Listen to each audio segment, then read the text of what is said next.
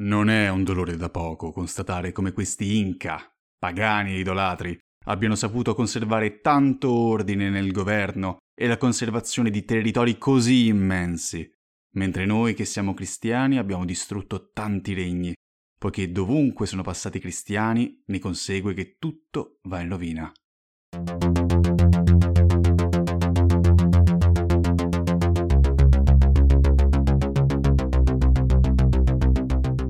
Buongiorno, buonasera e benvenuti o bentornati a Sick History.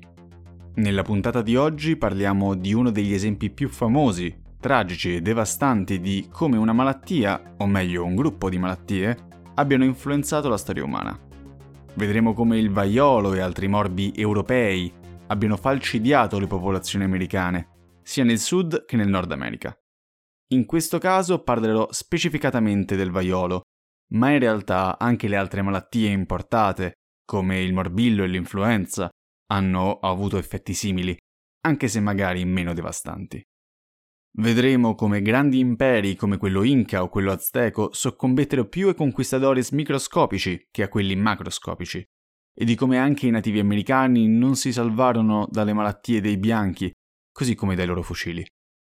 Avvertenza, Spero di riuscire a pronunciare adeguatamente i termini dei nativi, ma non assicuro nulla. E ora cominciamo.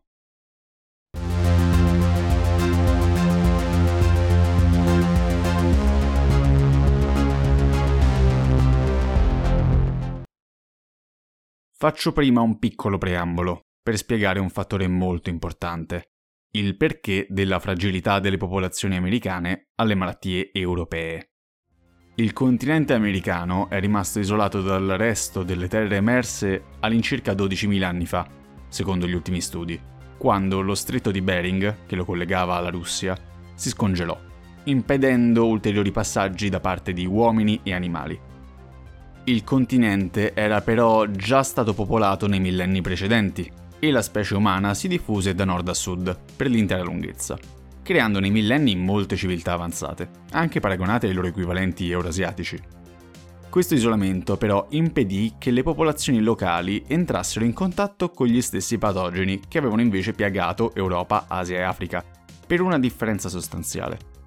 In America mancavano quasi del tutto gli animali da allevamento, a parte i cani e, sulle Ande, i lama e gli alpaca. Questo fattore si rivelò importantissimo oltre che per questioni meramente economiche, perché fu proprio il contatto stretto tra uomini e animali d'allevamento a permettere il passaggio, o spillover, di molti patogeni, come per esempio l'influenza, il morbillo e il vaiolo. La mancanza di questo passaggio impedì alle popolazioni amerindi di sviluppare l'immunità nei confronti di questi batteri e virus, lasciandoli pericolosamente esposti. Fatta questa prefazione, Analizziamo gli eventi. Colombo, durante il suo primo viaggio nel 1492, sbarcò inizialmente a San Salvador e poi sull'isola di Hispaniola, l'attuale isola di Haiti e Santo Domingo, dove incontrò le, la prima di molte delle vittime, tra virgolette, della puntata di oggi, la popolazione degli Arawak.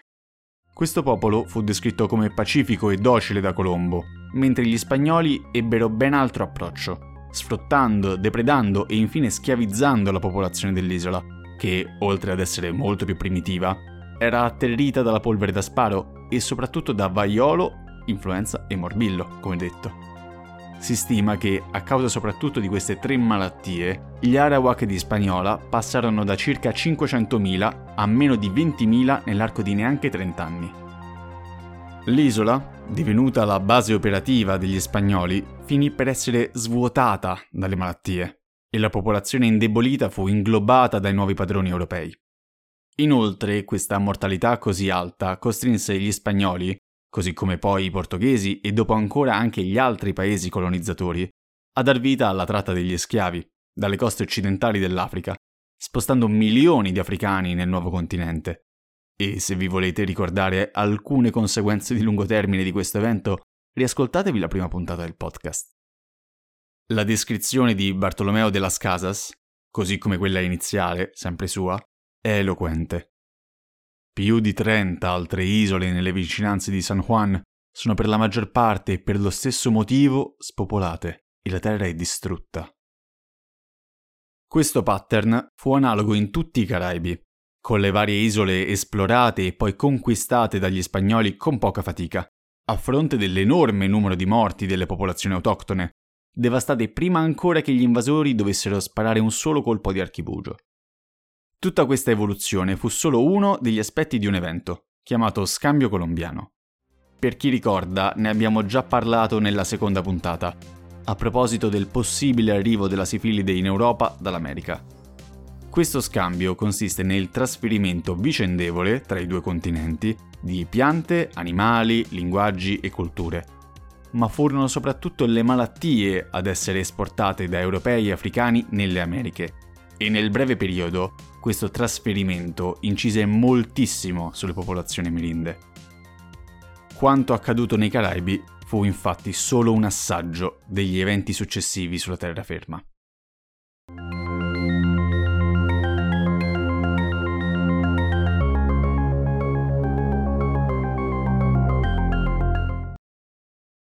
Padroni del mondo. Il loro impero era così vasto e abbondante che avevano conquistato tutte le nazioni e che tutti erano loro vassalli. Gli ospiti, vedendo tanta ricchezza e opulenza e tanta autorità e potere, erano pieni di terrore. Nel 1519, quando ormai Spagnola era già diventata a tutti gli effetti una colonia, gli spagnoli iniziarono a guardare oltre, interessandosi anche al continente vero e proprio. Gli imperi principali con cui si dovettero confrontare i conquistadores furono, come detto, quello azteco per primo e successivamente quello inca. Andiamo però con ordine. Partiamo prima da quello azteco, che subì per primo l'impatto. L'impero azteco era in realtà formato da una triade di città-stato principali, Tenochtitlan, Texcoco e Tlacopan. Queste tre città dominavano su altre città e su un gran territorio nell'attuale Messico del Sud. In realtà, all'arrivo degli spagnoli, la prima città era predominante sulle altre e il suo signore era a tutti gli effetti l'imperatore degli Aztechi. La capitale, così come le altre città maggiori, era grande, spaziosa e molto popolata. Si stima che avesse 250.000 abitanti all'epoca e solo Costantinopoli era paragonabile in Europa. I componenti della prima spedizione spagnola, capitanati inizialmente da Hernán Cortés, non erano veri e propri soldati, ma più che altro avventurieri alla ricerca di fortuna. Cortés stesso in realtà era un ammutinato, fuggito dal governatore di Cuba con 11 navi e circa 600 uomini assegnati ad una missione esplorativa a occidente, di cui Cortés sarebbe dovuto essere a capo. Salpato alla volta del continente, sbarcò nel 1519 nell'attuale Veracruz e dopo essersi alleato con alcune città ostili agli Aztechi e aver infuso la paura massacrando i nobili di una città sacra, in pochi mesi penetrò nell'entroterra, fino alla capitale Tenochtitlan, costruita in mezzo ad un lago, dove fu ricevuto con tutti gli onori dall'imperatore azteco Montezuma II. Se l'atteggiamento degli Aztechi fu accogliente, con varie ambascerie ricche di doni, anche qua gli spagnoli non si dimostrarono altrettanto gradevoli. Dopo poche settimane Cortés imprigionò l'imperatore e iniziò a governare attraverso di lui, provando anche a imporre il cristianesimo come religione. Fu però costretto a lasciare la città per andare a combattere una spedizione inviata alla sua caccia dal governatore di Cuba, ma catturò il comandante della spedizione e gli uomini che la componevano, anche grazie alla promessa di grandi ricchezze, passarono dalla sua parte. Così il suo esercito aumentò di numero. Una volta tornato, rafforzato, nella capitale azteca, Cortés scoprì che la guarnigione che aveva lasciato in città aveva massacrato parte della nobiltà durante un evento religioso nel tempio maggiore della metropoli. La popolazione, inferocita, assediò gli spagnoli e i loro alleati e Cortés provò ad usare Montezuma per placarla, inutilmente. L'imperatore morì in quell'episodio. Non si è capito se a causa delle pietre lanciate dagli aztechi oppure per mano degli spagnoli, quando questi si resero conto che Montezuma non era più utile. Fatto sta che gli Aztechi nominarono un nuovo imperatore, Cuitlahuac, e Cortés decise quindi di provare a fuggire durante una notte, ma perse più della metà degli uomini, l'artiglieria, i cavalli e la ricchezza accumulata, in quella che fu poi chiamata Noce Triste dagli spagnoli. Inseguito dall'esercito nemico, riuscì a vincere una battaglia contro il nuovo imperatore e ad arrivare nel territorio dei suoi alleati autoctoni, dove pianificò la sua rivincita contro la capitale azteca. Ma fu in questo momento che entrò in azione il protagonista della puntata, il vaiolo. Questo si diffuse in tutta la regione, colpendo sia i nemici che gli alleati degli spagnoli.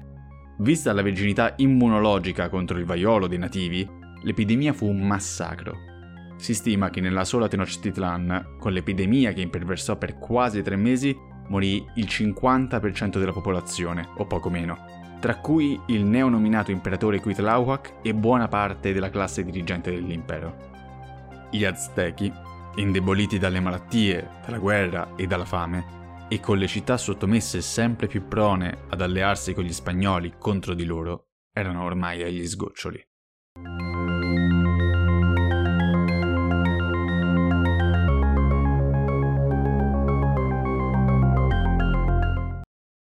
Poiché gli indiani non conoscevano il rimedio della malattia, morirono a mucchi, come cimici. In molti luoghi accadde che tutti gli abitanti di una casa morirono e poiché era impossibile seppellire il gran numero di morti, abbatterono le case sopra di loro, così che le loro case divennero le loro tombe. Cortés non si fece sfuggire l'occasione e assediò Tenochtitlan, dopo aver ricevuto rinforzi e fatto trasportare dal mare dei brigantini per colpire e circondare meglio la città lacustre.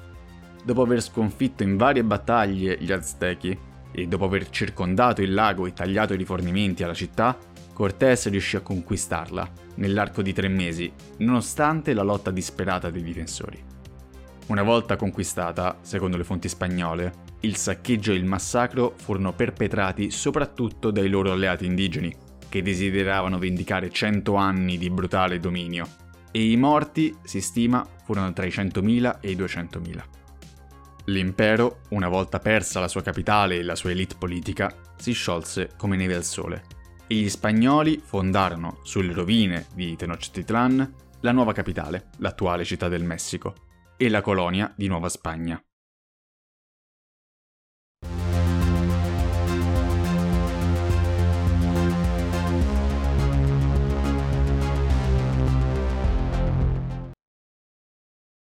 L'impero Inca non ebbe un destino molto più felice. Il dominio del Sapa Inca, titolo effettivo dell'imperatore, si estendeva per un territorio enorme, il cui cuore era nell'attuale Perù, con la capitale Cusco, ma che comprendeva tutta la zona costiera che va dall'attuale Ecuador fino al Cile centrale, prendendo quasi tutta la zona delle Ande. L'impero Inca era un impero giovane, che era arrivato da poco alla sua massima espansione e in cui una ristretta minoranza di Inca dominava su un gran numero di popoli sottomessi e spesso duramente sfruttati. In realtà, nel caso degli Inca, non furono i conquistadores a portare con sé il vaiolo e le altre malattie. Questi addirittura anticiparono di alcuni anni gli spagnoli, in questo caso guidati da Francisco Pizarro, cugino di Cortés, ed ebbero un impatto devastante. All'arrivo degli spagnoli, infatti, nel 1532, l'impero era stato appena dilaniato da una terribile guerra civile, dopo che un'epidemia di vaiolo aveva sterminato un gran numero di abitanti e soprattutto l'imperatore, Juania Capac, e il suo erede. Due dei suoi figli, Huáscar e Atahualpa, si erano contesi il dominio sull'impero, con la vittoria del secondo e l'imprigionamento del primo. L'arrivo di Pizarro, anche lui accompagnato da neanche 200 uomini, avvenne quindi in un momento di instabilità dell'impero. Il conquistador giunse, dopo una marcia di migliaia di chilometri da Panama, a Cajamarca, una delle città maggiori dell'impero, nel nord del Perù. Qua gli venne incontro Atahualpa, secondo le fonti con l'intenzione di conoscerlo, con un esercito di 80.000 uomini ad accompagnarlo. Una sproporzione di 500 a 1 a favore degli Inca. La scena successiva è raccontata da vari compagni di Pizarro. Atahualpa era preceduto da duemila uomini che spazzavano la strada che egli avrebbe percorso. Due ali di soldati marciavano alla sua destra e alla sua sinistra. Era magnificamente vestito, con la corona e una collana di smeraldi al collo, e la lettiga era bordata da scudi di oro e argento. Così grande era l'apparecchio di oro e argento che lo scintillio del sole faceva meraviglia a vedersi. Questa descrizione così splendente e mastodontica dell'esercito Inca, anche se largamente enfatizzata ed esagerata dagli spagnoli, fa da contraltare al seguente massacro dell'esercito stesso, grazie ad una trappola, e alla cattura di Atahualpa. Anche qua Pizarro iniziò, come Cortés, a governare attraverso l'imperatore prigioniero, ma la farsa durò pochi mesi, finché il conquistador non decise di liberarsene, installando un altro imperatore fantoccio. Gli anni successivi furono tutti all'insegna di ribellioni e riconquiste, anche se la completa annessione dell'impero Inca richiese quasi 50 anni. Anche in questo caso la collaborazione delle popolazioni sottomesse agli Inca fu fondamentale per gli spagnoli, sia per l'indebolimento che causò l'impero, sia per il supporto logistico che diede agli europei in un territorio per loro sconosciuto. Qua c'è la descrizione dell'entità del massacro di Cagliamarca, che, anche se esagerato, dà l'idea della carneficina. Se la notte non fosse avanzata, pochi degli indiani sarebbero stati risparmiati. Sei o sette mila giacevano morti e molti di più avevano gravi ferite e mutilazioni. Tutti coloro che portavano la lettiga del re erano nobili e consiglieri di rango e furono tutti uccisi, e così innumerevoli altri signori, il cui numero è troppo grande per essere contato. Era fuori dall'ordinario che un re così potente, con un grande esercito al suo fianco, fosse catturato in così poco tempo.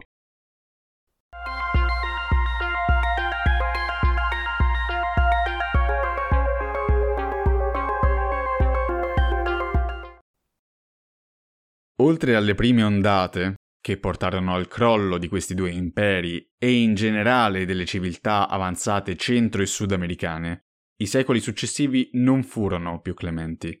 La fame, lo sfruttamento e le guerre falciarono ulteriormente le popolazioni amerindi e a queste si unì, in Messico, una malattia non ben identificata, che gli indigeni chiamarono cocolitzli o grande pestilenza.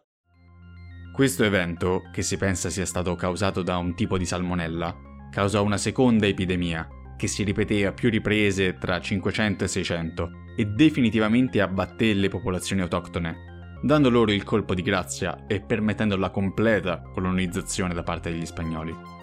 In totale, il centro e il Sud America, un territorio con una popolazione stimata tra i 35 e i 70 milioni di abitanti, quasi paragonabile all'Europa dell'epoca, e con imperi organizzati e avanzati, in meno di 50 anni arrivò ad avere solo fra i 2 e i 5 milioni di abitanti. Tuttora la percentuale di abitanti di queste zone con origini indigene è quasi ovunque minoritaria, salvo che in qualche caso più particolare, come il Perù, il Messico o il Guatemala, dove comunque sono una corposa minoranza, ma sempre una minoranza. Dopo il Centro e il Sud America, le malattie arrivarono anche nel Nord, sia passando al Centro America, sia soprattutto dopo l'inizio della colonizzazione da parte di francesi e inglesi sulle coste orientali.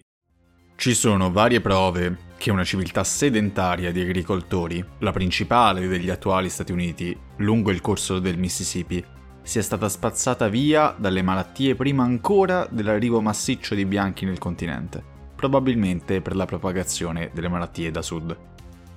L'arrivo dei padri pellegrini e poi degli altri coloni europei fu, quindi, un disastro per i nativi americani. Già nei due anni successivi all'arrivo della Mayflower, diverse tribù furono sterminate dalla malattia, spopolando territori che successivamente sarebbero diventati parte integrante delle 13 colonie americane.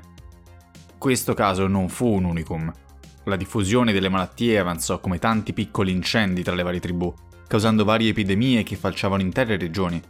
Le varie popolazioni indiane, normalmente separate da grandi distanze, divennero interconnesse grazie all'introduzione del cavallo e all'espansione degli americani verso ovest, soprattutto a causa dei, co- dei cacciatori di pellicce. E con i maggiori spostamenti aumentavano anche le possibilità di contagio. Il vaiolo fu anche il mezzo di un possibile attacco biologico contro i nativi. Nel 1763, durante un periodo di guerra con i nativi nella zona dei Grandi Laghi, conosciuta come Guerra di Pontiac, per il nome del capo indiano principale, il capo di una milizia di un forte di confine decise di donare, tra virgolette, loro delle coperte usate dai malati di vaiolo, come una sorta di segno di pace. sperando invece di diffondere la malattia. Già nelle settimane successive il vaiolo si diffuse fra gli indiani, falciandone la popolazione e portando gli inglesi alla vittoria. Non siamo sicuri della veridicità dell'evento e nemmeno che il vaiolo si sia diffuso grazie a questo, visto che l'unica fonte è il capo della milizia stesso, ma è comunque un ottimo esempio della debolezza dei nativi di fronte a queste malattie, oltre che della conoscenza della contagiosità del vaiolo e della spregiudicatezza di una parte degli europei verso gli indiani.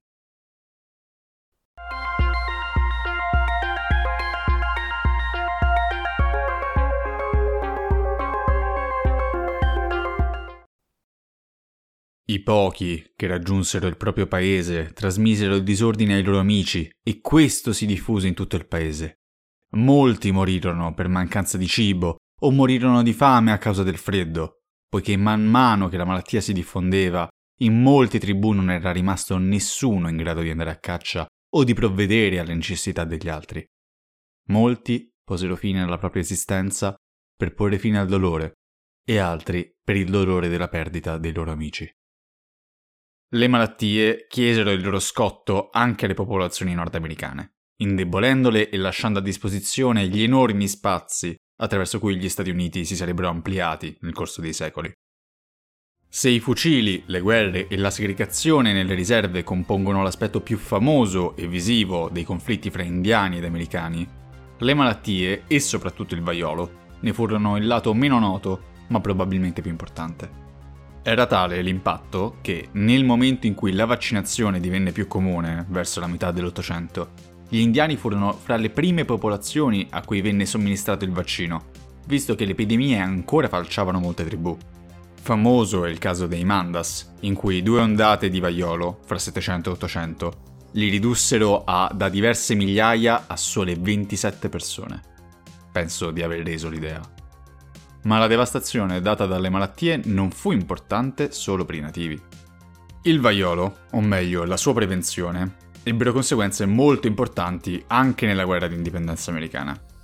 Sia l'esercito americano sia quello inglese erano piagati dalla malattia, e non come fattore secondario, visto che, secondo i calcoli degli studiosi, la mortalità per malattia fra i soldati era del 180 per 1000 e a fine guerra le malattie avrebbero ucciso 9 volte più degli scontri armati.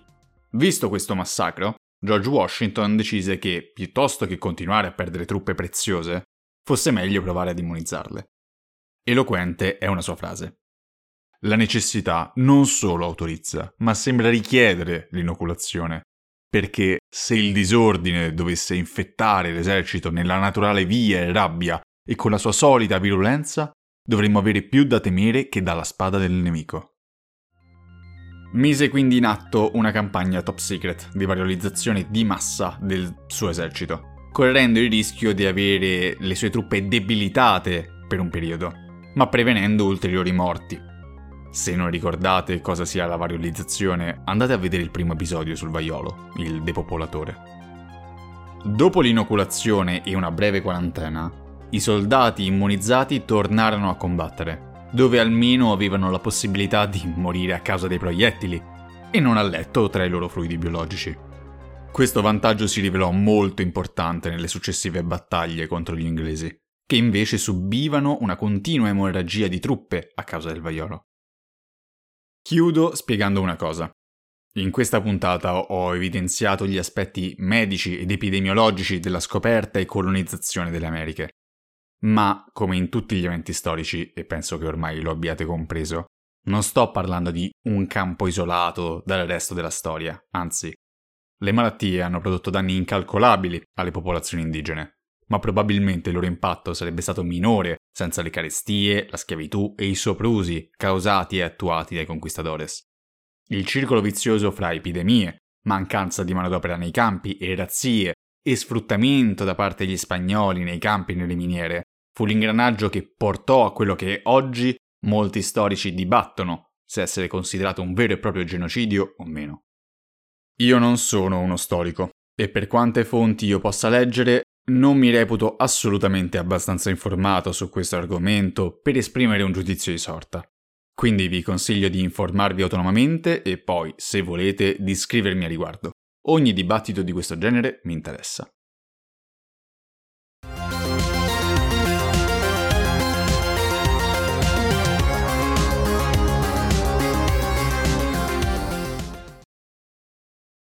Vi ringrazio per l'ascolto e spero che la puntata vi sia piaciuta. Con questa puntata chiudiamo la serie sul vaiolo, anche se in futuro, in altre occasioni, ne riparleremo. State pronti che nelle prossime puntate ci sarà una grande ospite specializzata in una malattia quasi scomparsa, ma ancora non debellata. La musica è sempre Bashwick di Nihilor, pubblicata con licenza CC BY 4.0. Vi ringrazio di nuovo e alla prossima puntata di Sick History.